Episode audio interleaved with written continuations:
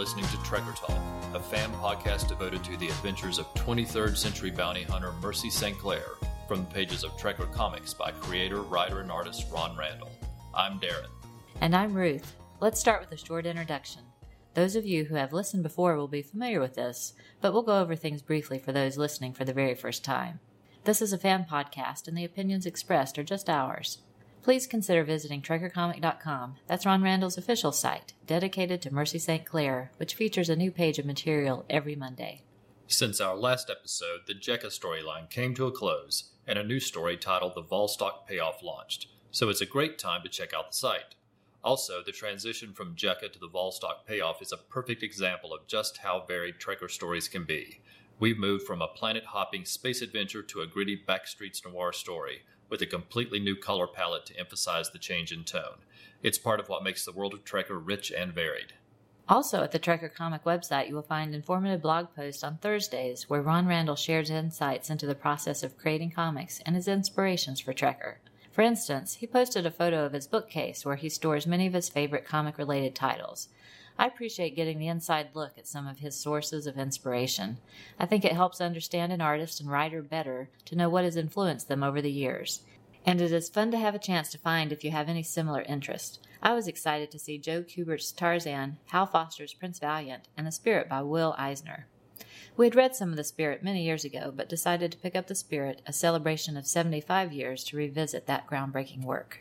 You'll also find links to all of the ways to follow Ron Randall on social media, including links for Facebook, Twitter, Tumblr, Instagram, and of course his Patreon page, where if you want, you can become a patron of the arts and help support the creation of brand new Trekker material.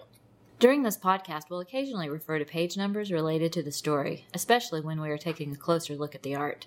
Trekker has been published in various formats, including individual issues of a solo series, specials, and multi-part stories in the anthology series Dark Horse Presents. For our references, we are using page numbers from the Trekker Omnibus, which is a collection published in 2013 that includes all of the Trekker material up to that date. We've chosen to use the Trekker Omnibus since it's easily available and can be found at a good price. It's available in print in a graphic novel collection, or you can download a digital copy from Comixology, the Dark Horse Comics app, or the Amazon Kindle store.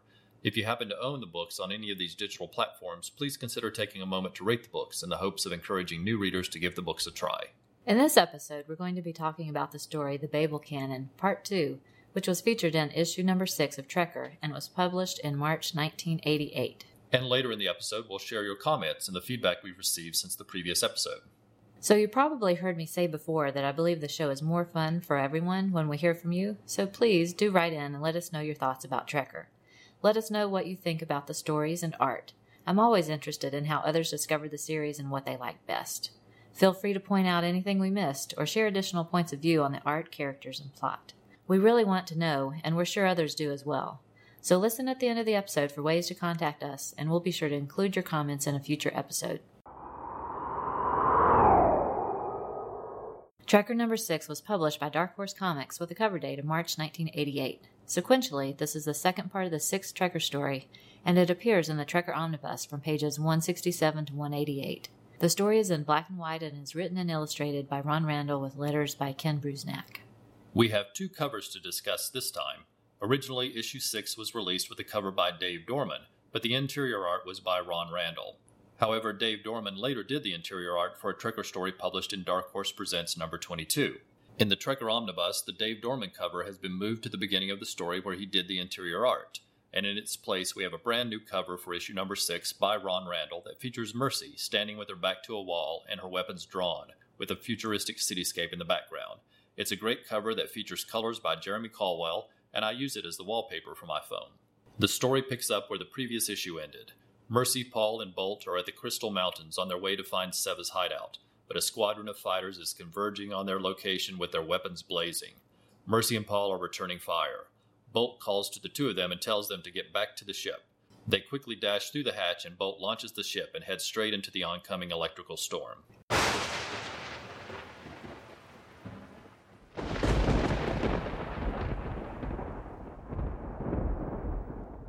Bolt shows off his excellent flying skills by piloting the ship through the storm without the use of navigation equipment, until he finally brings the ship back in for a safe landing.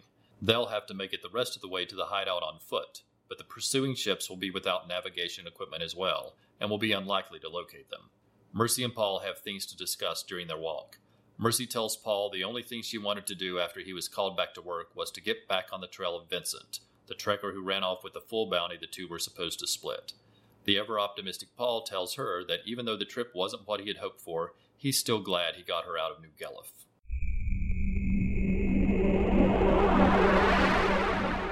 On that cue, we transition back to New Gellif, where Lazmusi is slowly approaching his hideout, aware that something is up. Inside, he finds the other members of his gang have been roughed up, and one of them tells him that a group of heavies were looking for him because they think he gave up Rikaviki, and Lazmusi begins to regret ever helping our trekker Mercy St. Clair.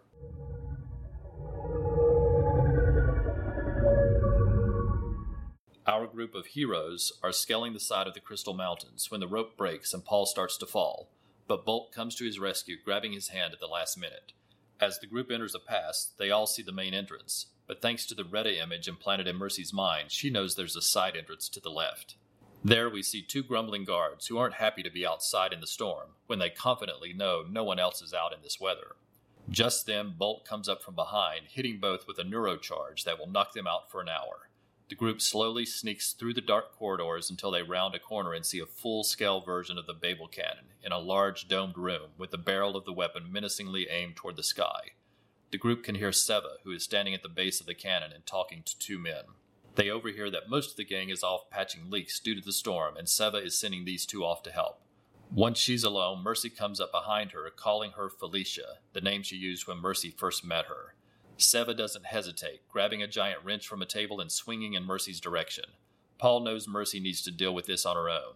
Seva's fast and gets in a hit that throws Mercy to the floor, but Mercy is faster and is soon in control of the fight, announcing, "It's over." Seva doesn't want to admit it, though, and flails with the wrench one more time. Mercy easily avoids the swing, but the wrench then makes contact with the Babel Cannon, sending an electrical surge through Seva's body, and a burned mass of flesh falls to the ground. Paul throws a grenade toward the Babel Cannon as the three run from the explosion. Just out of range of the explosion, Paul turns to Bolt and demands the satchel containing plans to the Babel Cannon that he knows Bolt picked up before the explosion. Bolt refuses, saying Rigel will use the Babel Cannon for its original humanitarian intentions. Paul pulls out his weapon and insists Bolt turn over the satchel. Bolt refuses, telling Paul he'll have to use the weapon on him. Mercy's had enough and grabs the satchel from Bolt's hand and hurls it into the fire from the explosion. Neither Bolt nor Paul are happy, but Bolt grudgingly admits that Mercy made the only sane choice possible. Paul heads to the nearest spaceport to report back for duty, while Mercy stays with Bolt on his ship, since he's heading near Gamma 7, where Vincent was last headed.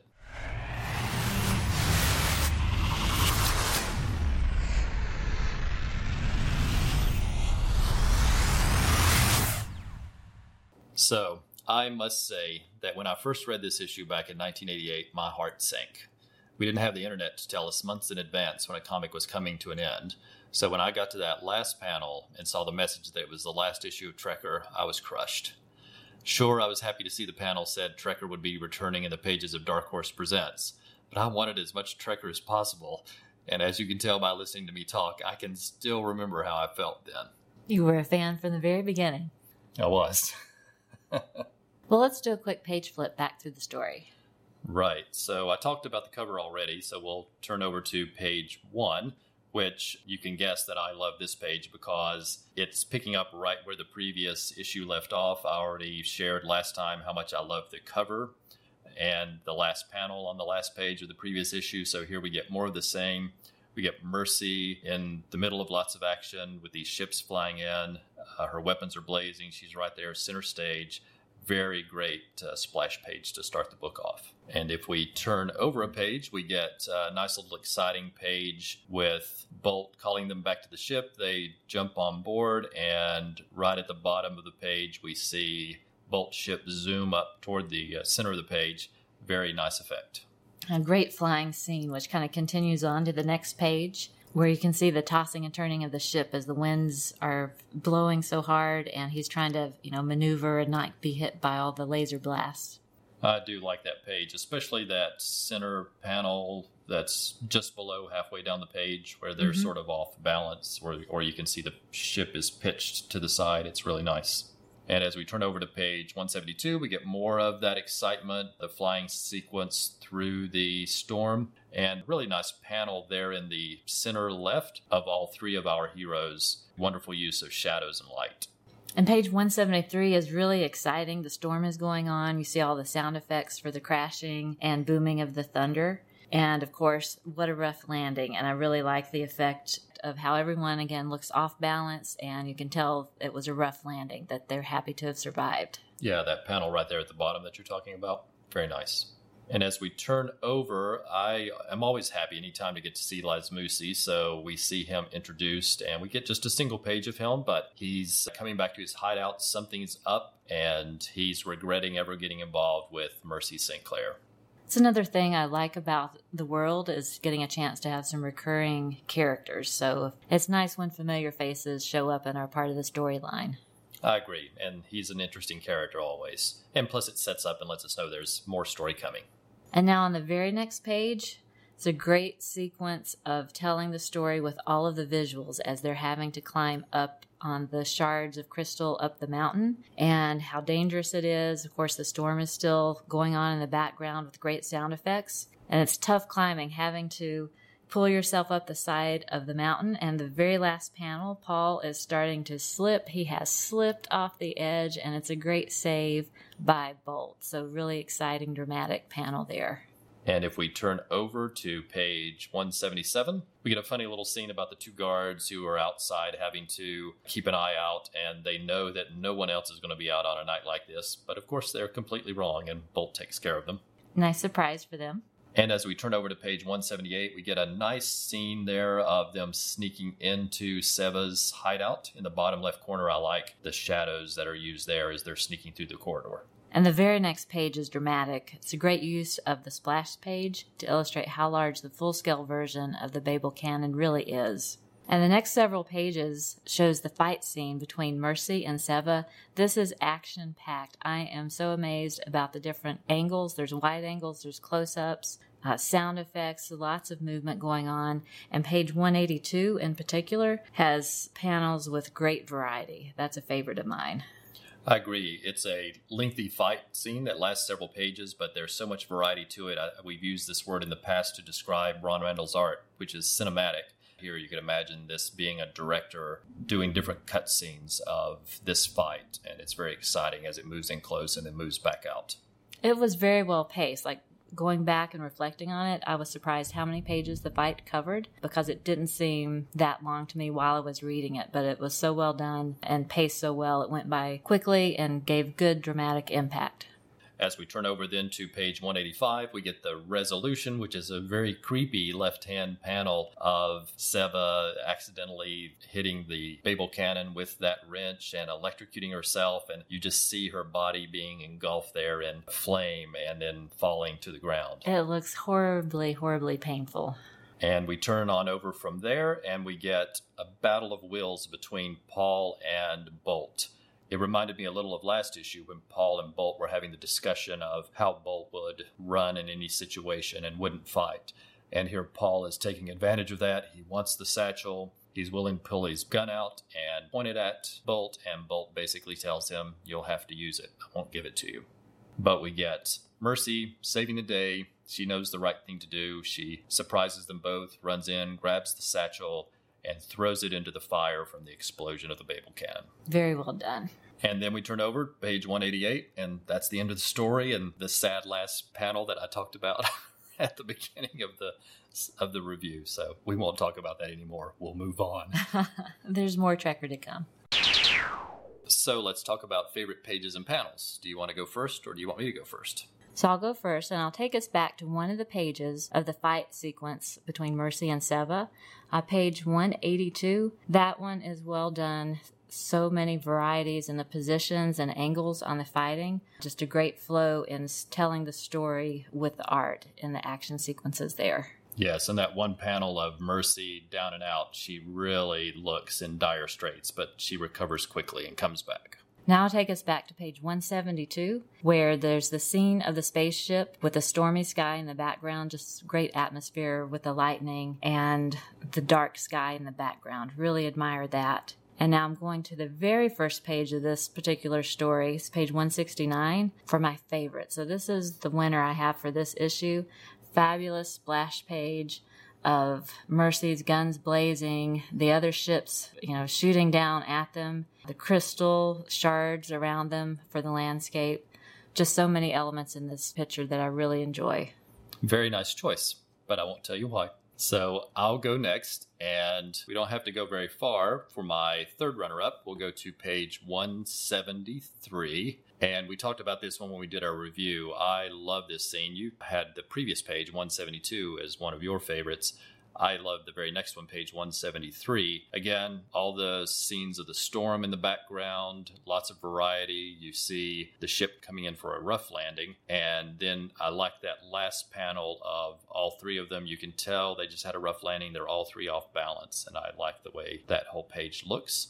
We just have to turn a couple of pages forward for my next runner-up. Again, during this same sequence, you get the firefight from the pursuing ships shooting at them. You get a lot of variety, both inside and outside the ship.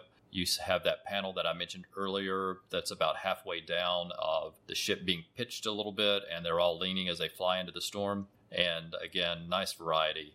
And for my very favorite page, just a couple of pages earlier, 169, which is the same one you chose. Ah. So the title page, the splash page, it is so well laid out with Mercy there front and center, her weapons blazing, that expression on her face. But you get Paul and Bolt in the background and then the other ships flying in. There's such a sense of depth to that page. I really like it a lot.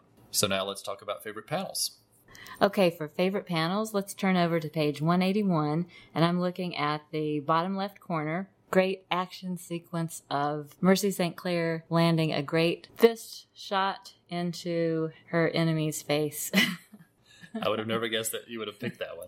It's interesting you picked that. It's really nice. It's so well done. The cloth on the arm, and you can just tell kind of the swing of the arm where her fist had been, where it had landed, although you just get to see one moment of that scene. I should be frightened if that's your favorite, one of your favorite panels.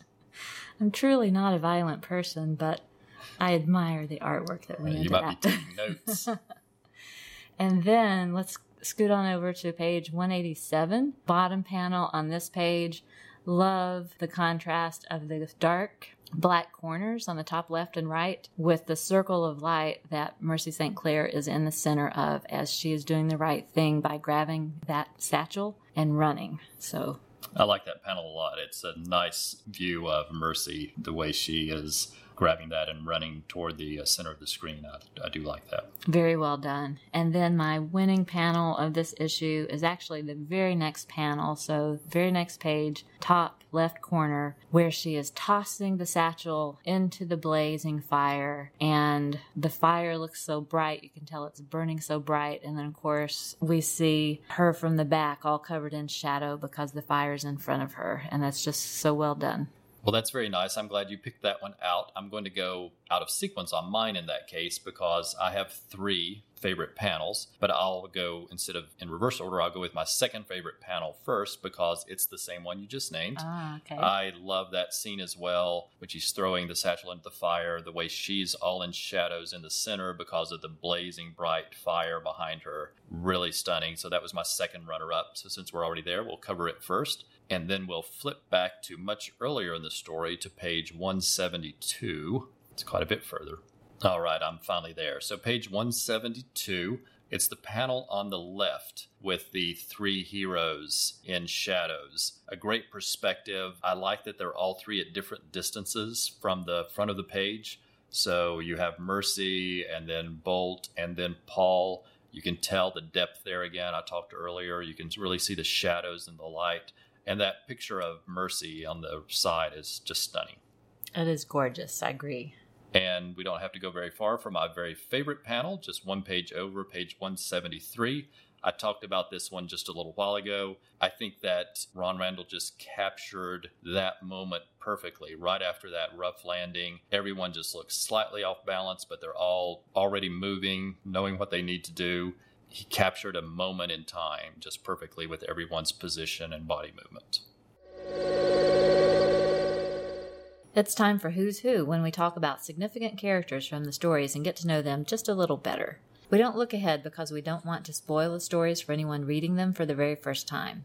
That means we'll revisit characters over time as we learn more things about them.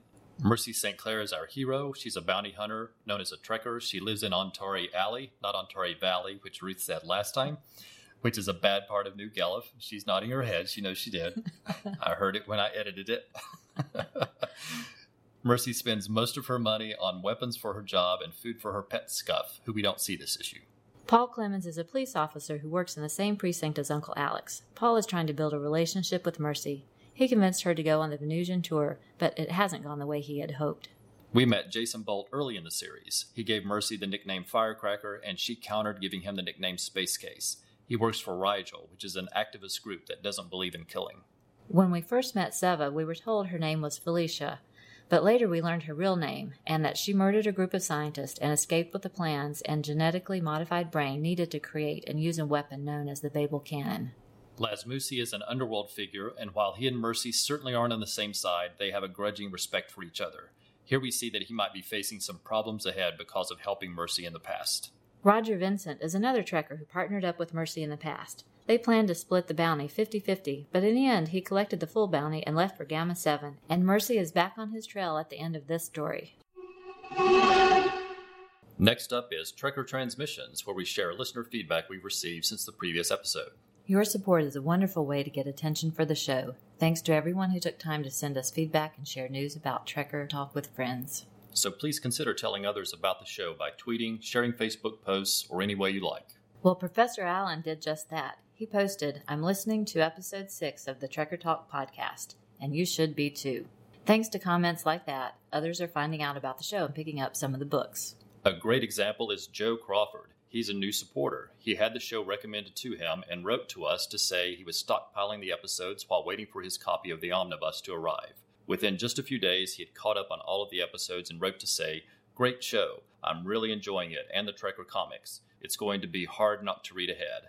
And I can tell he is already planning to do just that because I saw a photo of the Train to Avalon Bay book that he posted on Tumblr when it arrived at his house. He also picked up Convergent's Catwoman on our recommendation, and he complimented Ron Randall's art in those issues. Joe also spent time on our Facebook, Twitter, and Tumblr pages, commenting and favoriting posts. He even left a great review on iTunes. I really like the header he used for the review. It says, "Read along." And I appreciate him encouraging others to read the books, and of course appreciate his kind words about the show. He says the podcast is wonderful and has the perfect amount of depth. Thanks so much, Joe. I can imagine we're going to be toasting Joe sometime in the very near future. We had another new listener contact us with lots of great comments as well.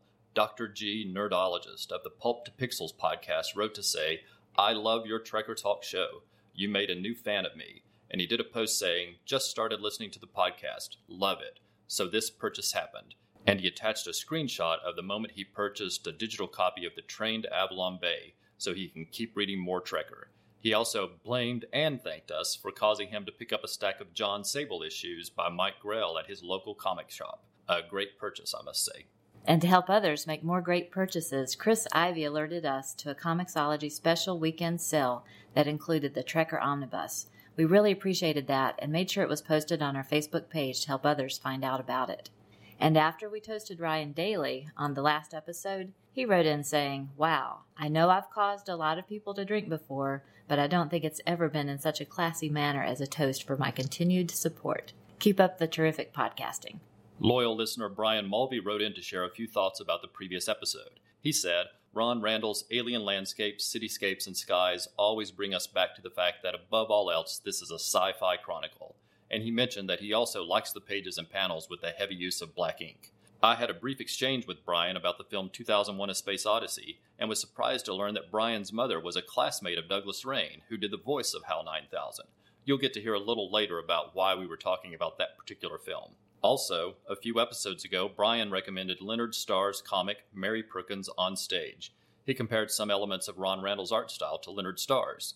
We commented in the episode that we weren't familiar with the work, so Brian surprised us by sending us a volume to try out. We've already started reading it. Thanks, Brian. And our friend Chris D.C. wrote in to say, "Enjoyed the latest podcast. Full steam ahead." Timothy Kramer is a Trekker fan with an excellent blog titled Provocative Praise. The site is full of great analysis and reviews of a lot of titles, and not just comics. I enjoyed a new post about recent spy movies that were successful in using both action and comedy. I knew Timothy had great taste when he shared that Trekker is my favorite webcomic that starts from a well-known, pretty standard science fiction setting and premise because the story is interesting and the plot is well executed and the visuals are easy on the eyes. We'll share a link where he uses Trekker as an example of how webcomics that present action and adventure often switch focus between action, adventure, background, and character moments. You'll want to look at that post and use the links he provides to see the actual pages he is examining in that section. We heard from Paul, our friendly neighborhood Spidey fan from Belfast, who recently attended the MCM Ireland Comic Con in Dublin. He said, "It's a very popular event with people from all over Ireland. It was held at the Royal Dublin Society, a historic venue. There were lots of exhibitors. T-shirts for the Avengers characters and Doctor Who were popular. You could get a slate clock with RoboCop, Star Wars, or Doctor Who on it, a Superman pillow, or a canvas print. You could have your picture taken with the DeLorean from Back to the Future or with Chitty Chitty Bang Bang. And I would love that because I'm a big fan of Chitty Chitty Bang Bang." He met actors there as well, including Carl Yoon from Arrow, who he described as a lovely chap and great to talk to. There was a Sunday cosplay competition where there were plenty of Captain Americas and Batman, a few Jokers were about, and Matt Smith's Doctor Who was very popular. Thanks, Paul, for sharing about your time there. It sounds like we would have had great fun, too. I want to give a quick shout-out to Warren Montgomery, whose lettering work on a new title, Toil and Trouble, received a grade A from Sci-Fi Pulse. Congratulations, Warren, and thanks for your support on social media. And a special thanks to Jefferson Wolf and Pablo Ventura, who are both consistent supporters on Twitter. Very much appreciated. And we'll close this segment with a special thanks to Ron Randall. He takes the time to retweet and repost announcements about the podcast and occasionally chimes in on fan conversations and social media. It always amazes us when he does that, and we sincerely appreciate it.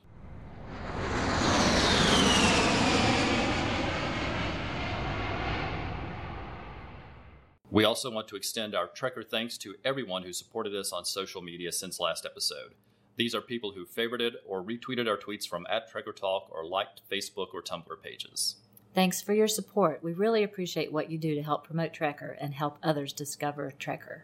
If we miss a name, just let us know and we'll correct it in the next episode. And do please forgive us if we mispronounce your name. If you email us and let us know, we'll be happy to correct that next episode as well.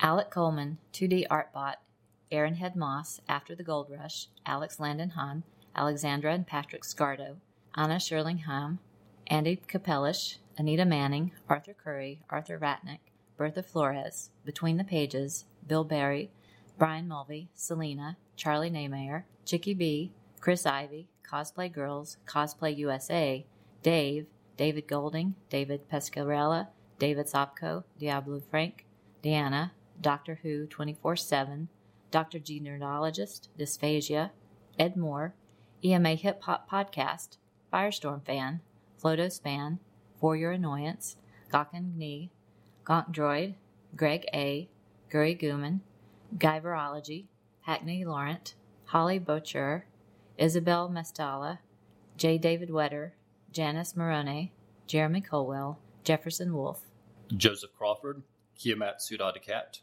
Cord Industries, Rider and Aquaman fan Laurie S. Sutton, Linda Tranfeld, Lawston Wallace, Lynn Chi, Manuel Medrano Maniquez, Maria Enriquez, Mark Adams, Mark Hernandez, Martin Gray, Mary Gunter, Michael Kingpin, Mr. T USA 1980, Not Guano Man, Pablo Ventura, Paper Rocket Ship, Peyton, Placida Mathias, Professor Alan, Pulp to Pixel, Relatively Geeky Podcast Network, Rob Kelly, Rob Rex, Robert Pilk, the owner of our favorite shop, Mountain Empire Comics, Rolled Spine Podcast, Ron Randall himself, thank you, Rose Castillo, Russell Burbage, Rusty Deal, Ryan C., Ryan Daly, a.k.a. Count Druncula, Sean Mendez, Shipping Star Trek, Star Trek Machine, Star Trek Heaven, Stella of the Batgirl to Oracle Podcast, Sue Mullins, Tim Elliott, Tim Wallace, Timothy Kramer, Tom McAuliffe, Too Dangerous, Van Z.,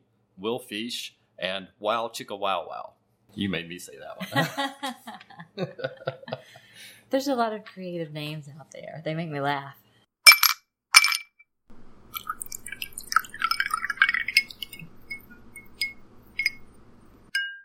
It's time for the Trekker Toast Award for someone who went above and beyond in supporting Trekker Talk. This individual is a veteran podcaster who has given us wonderful encouragement and support. He has written in to share feedback multiple times, played our promos on his show, mentioned us on his blog, and is a regular in liking, sharing, and retweeting our items. We could not ask for more. So we lift our glasses and give a thankful Trekker toast to Professor Alan Middleton. Thanks to you, Professor Alan. So much appreciated. Professor Alan does several podcasts and blogs as part of the Relatively Geeky Network. We'll include links in our show notes for those who want to check out his great sites. And we'll be back after we play some promos for comic-related podcasts that you may enjoy. This is an imaginary podcast, which may never have happened. The Short Box Showcase. But then again may have. About a father and daughter. I'm Professor Alan. And I'm Emily. Who came from Ohio and talked about comics. Walking Dead. Tintin.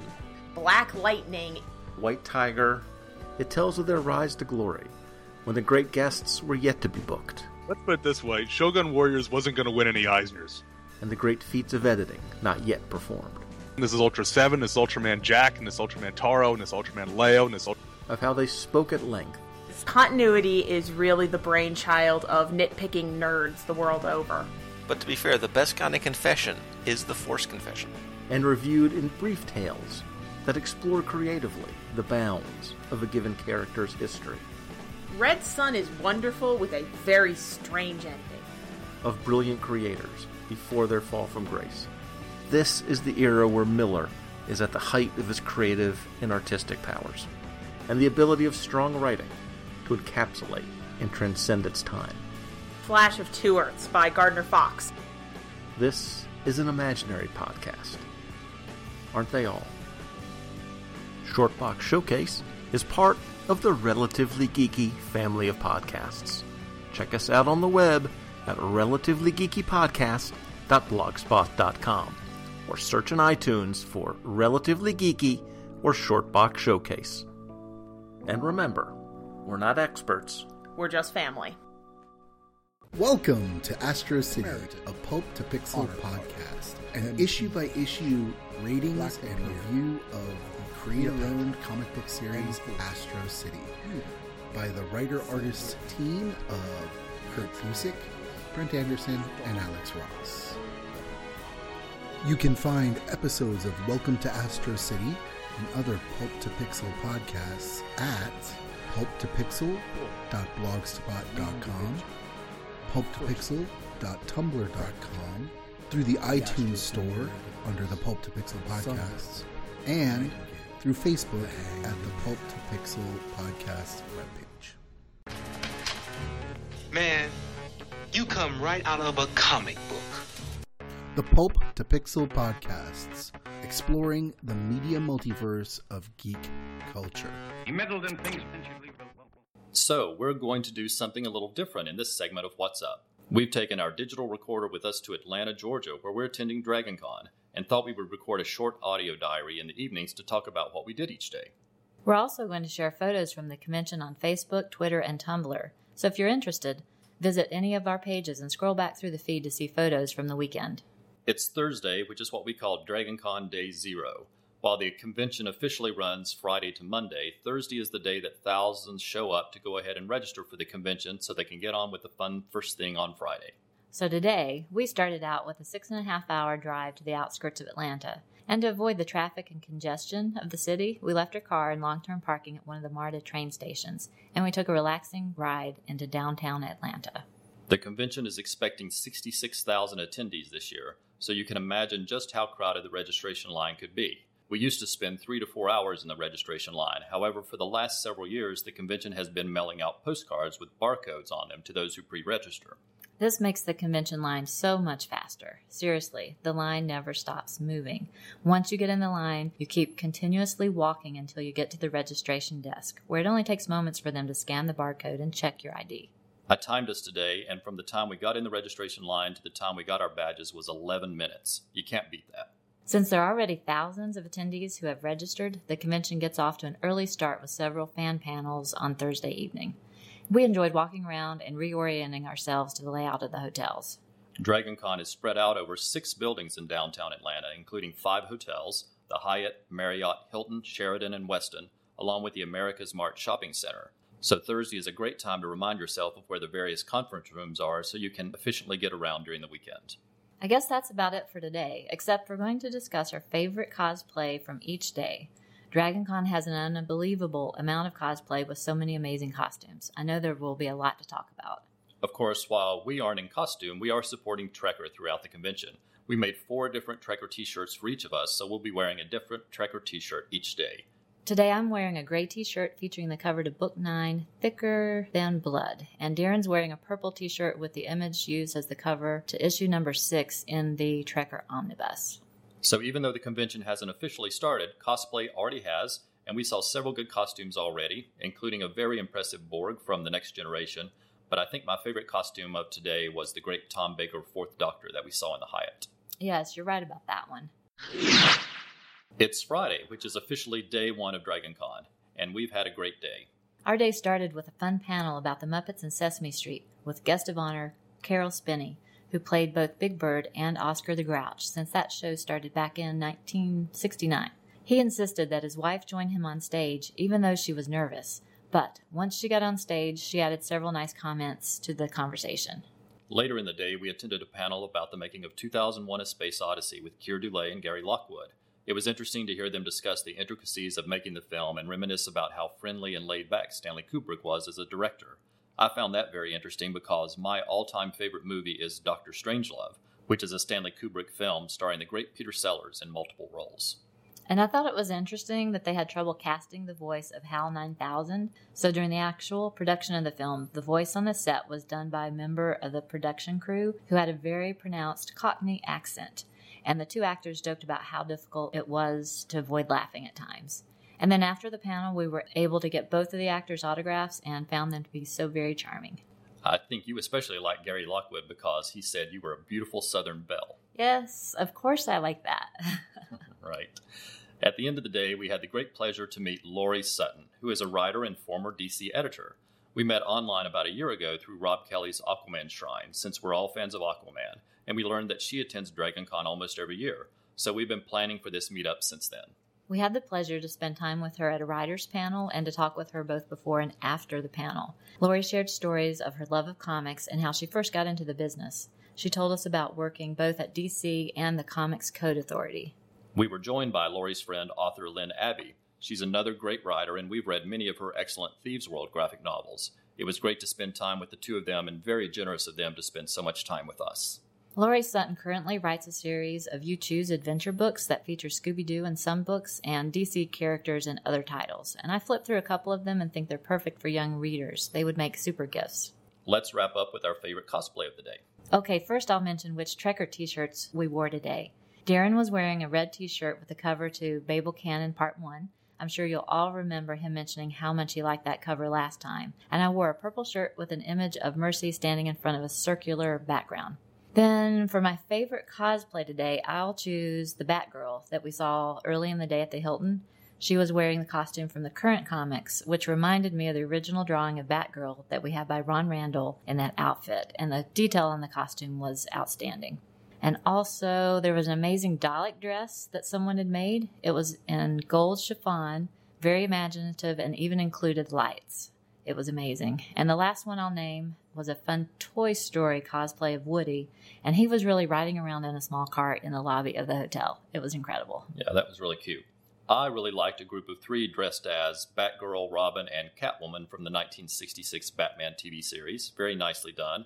There was also a great Rocketeer costume. And maybe my favorite of the day was a group of 3 dressed as Josie and the Pussycats. They had the costumes and mannerisms down perfectly and were very popular. It's DragonCon Day 2, otherwise known as Saturday. And this day features one of the most unique things about DragonCon. The city of Atlanta is very supportive of this convention, and on Saturday morning each year they shut down several city blocks in the downtown area for the amazing annual DragonCon parade. The parade features over 3,000 participants in cosplay. They are divided into various groups, so as the parade passes by, you see cosplayers grouped in themes. So, for example, all of the Doctor Who characters walk by in a set, followed by Star Trek characters, followed by Middle Earth characters, and then followed by Star Wars characters, and more. It is just amazing. There are marching bands and DJs spread throughout the parade, so you get music throughout it as well. It's a remarkable show, and every year about 75,000 spectators line the streets of downtown Atlanta to watch the 2-hour parade. And following the parade, we were in Artist Alley to get in line for George Perez. He's a great artist who really appreciates his fans and takes time to speak with everyone. Just look at the photo of him with Darren on Facebook or Tumblr, and you'll see how friendly he is with his fans. We took 2 books along with us to get autographed today, and he sketched original drawings inside of each. First was the Wonder Woman Omnibus, featuring the first 24 issues that he did in that series. So he drew a profile of Diana racing into action, and like her name, it is absolutely wonderful. It flows across 2 pages and has her lasso and birds flying around. Next, we had The Art of George Perez, and since that book features a variety of characters, we decided to get him to draw something unique. So we asked him to draw Trekker Mercy St. Clair, and he gladly obliged. We thought of doing that because of the different artist renditions of Mercy St. Clair that are featured in the back of the Train to Avalon Bay book. This seemed like a nice addition to that collection, and it turned out great. And after that, we were off to get in line to meet Terry Jones from Monty Python. Terry Gilliam had been to Dragon Con in the past, and it was nice that they brought in another member of that classic team. At the end of the day, we attended a Red Dwarf panel. We've been fans of that show for more years than we can count. Red Dwarf is getting ready to film 2 new seasons, and this panel was filled with fans speculating about what might happen in the new episodes. So let's wrap up the day about talking about our favorite cosplays. I'll mention that today the Trekker shirt I wore was a yellow shirt featuring the cover to Scarman's Burn, and Ruth wore a sort of mauve shirt featuring the cover to The Train to Avalon Bay. And what was even better was that during the day, we were both asked about Trekker because of our shirts. Oh, yeah. I was standing in line, in the Stephen Amell line, to get an autograph when someone asked me to tell them about Trekker. And I was just walking down the street when someone stopped me to ask about the series. I hope they both check it out. And as for favorite cosplay, there was a great Usagi Yojimbo costume, and I don't think I've ever seen that cosplay done before. We saw a couple of different Aquaman and Mira cosplays during the day, but unfortunately some of those photos didn't turn out, so we couldn't post most of them. While similar to the amazing Dalek dress we saw yesterday, there was an impressive TARDIS dress today, and I wondered if it was the same person. Regardless, whoever made those dresses is very talented and creative. Oh, and I must mention some of the British comedy cosplay that we saw, including Arthur Dent from Hitchhiker's Guide to the Galaxy and Moss from the IT Crowd. And I think my favorites would be the Phantom, whose photo we took while we were in the George Perez line. Also, Vampire Hunter D. That series of books, manga, and anime movies are favorites of mine. Also, we saw twins, both dressed as Yeoman Rand from Star Trek. You don't see Yeoman Rand cosplay very often, but theirs was perfect. And finally, a very imaginative cosplay of I'm Just a Bill from Schoolhouse Rock. It's Sunday, which is day 3 of Dragon Con. We started today with the Terry Jones panel. It was nicely structured. He read excerpts from his memoirs, took questions from the audience, and performed classic skits from Monty Python with audience volunteers. After that, we attended a panel with 3 cast members from the Hobbit films. Dragon Con has a few members of the cast at the convention each year, so we've seen many of those cast members over the past 3 or 4 years. This group consisted of Dean O'Gorman, Stephen Hunter, and Peter Hambleton. They had lots of great stories from the making of the films, and it was obvious they all became good friends after spending 2.5 years together filming. Oh, and let me mention a side story. While we lived in Southern California, and while we were there, we attended a Hercules and Xena convention that featured members of the cast from both of those shows, as well as the cast of the series Young Hercules. And that show starred a younger Dean O'Gorman as young Aeolus and a young Ryan Gosling as young Hercules. And we had both of their autographs from back then. I have friends at work who cannot believe that I have Ryan Gosling's autograph. And our final panel today was for the series Sleepy Hollow. Ironically, during the show's first 2 seasons, it was filmed near us in Wilmington, North Carolina. However, our new governor ended film subsidies, so all of the productions packed up and moved out of state, and Sleepy Hollow is currently filming its 3rd season in Atlanta. As we wrap up, I'll mention that today I was wearing a black shirt with the cover to Trial by Fire, and Ruth was wearing a pink shirt with the cover to Smuggler's Blues. My favorite cosplay for the day were 2 very different How to Train Your Dragon costumes. One was Hiccup and Toothless, and the other was Astrid and Stormfly. Also, there was a great Edward Scissorhands and a large group dressed as characters from Harry Potter. And I think my favorite cosplay of the day was a couple of different groups dressed as the gang from Scooby-Doo. Plus, there were 2 ladies dressed as Adina and Patsy from Ab Fab, and their costumes and mannerisms were absolutely fabulous. And finally, I would have to choose the group cosplaying as the cast of Farscape. That's a favorite show of ours. And again, both their costumes and mannerisms were perfect. Yes, I agree completely.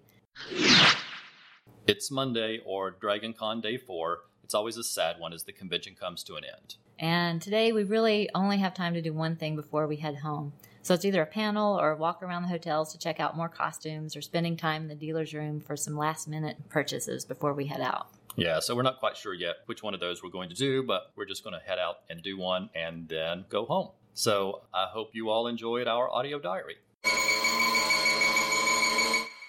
Before we go, we want to provide our contact information. Please let us know your thoughts through email, Facebook, or Twitter. Also, if you like the show, please consider leaving a review on iTunes and Stitcher. Those are terrific ways to help get the show noticed and hopefully attract more listeners to grow Trekker fandom. Please consider subscribing to the show so you always know when there's a new episode. We'd love to hear from you, so if you want to contact us directly, send us an email at trekkertalk@gmail.com. We're at facebook.com/trekkertalk. On Twitter, we're at trekkertalk. And we're on Tumblr at trekkertalk.tumblr.com. Please use hashtag trekkertalk and hashtag trekkercomic in your messages to help other fans find and follow the conversation. For those of you interested in the music that Ron Randall listens to while working on Trekker, he uses the hashtag Trekker soundtrack. If you have ideas for other hashtags for Trekker or Mercy, please let us know and we'll share them. Ron Randall is appearing at several upcoming conventions in the next few weeks, including Rose City Comic Con in Portland, Baltimore Comic Con, ZapCon in Fresno, and Jet City Comic Con in Tacoma. We encourage any of you who may be planning to attend any of those cons to stop by his booth and say hello. Colorist and friend of the podcast, Jeremy Colwell, will also be attending Rose City Comic Con. It's a great opportunity for a fan to get the Train to Avalon Bay signed by both Ron Randall and Jeremy Colwell, plus pick up some additional items at both of their booths. Ron Randall always has great Trekker prints, and Jeremy Colwell will be selling a new Thor print that he's been promoting on his Facebook page. Remember, at trekkercomic.com, you'll find a new page every Monday, as well as links to all of the ways you can find Ron Randall, from Facebook to Twitter to Tumblr, and he often responds to posts on his Facebook page and on his Patreon site. So post to his pages and let him know and other fans know what you think of his new Trekker pages. Thanks for listening, and we hope you'll come back next month for another new episode of Trekker Talk.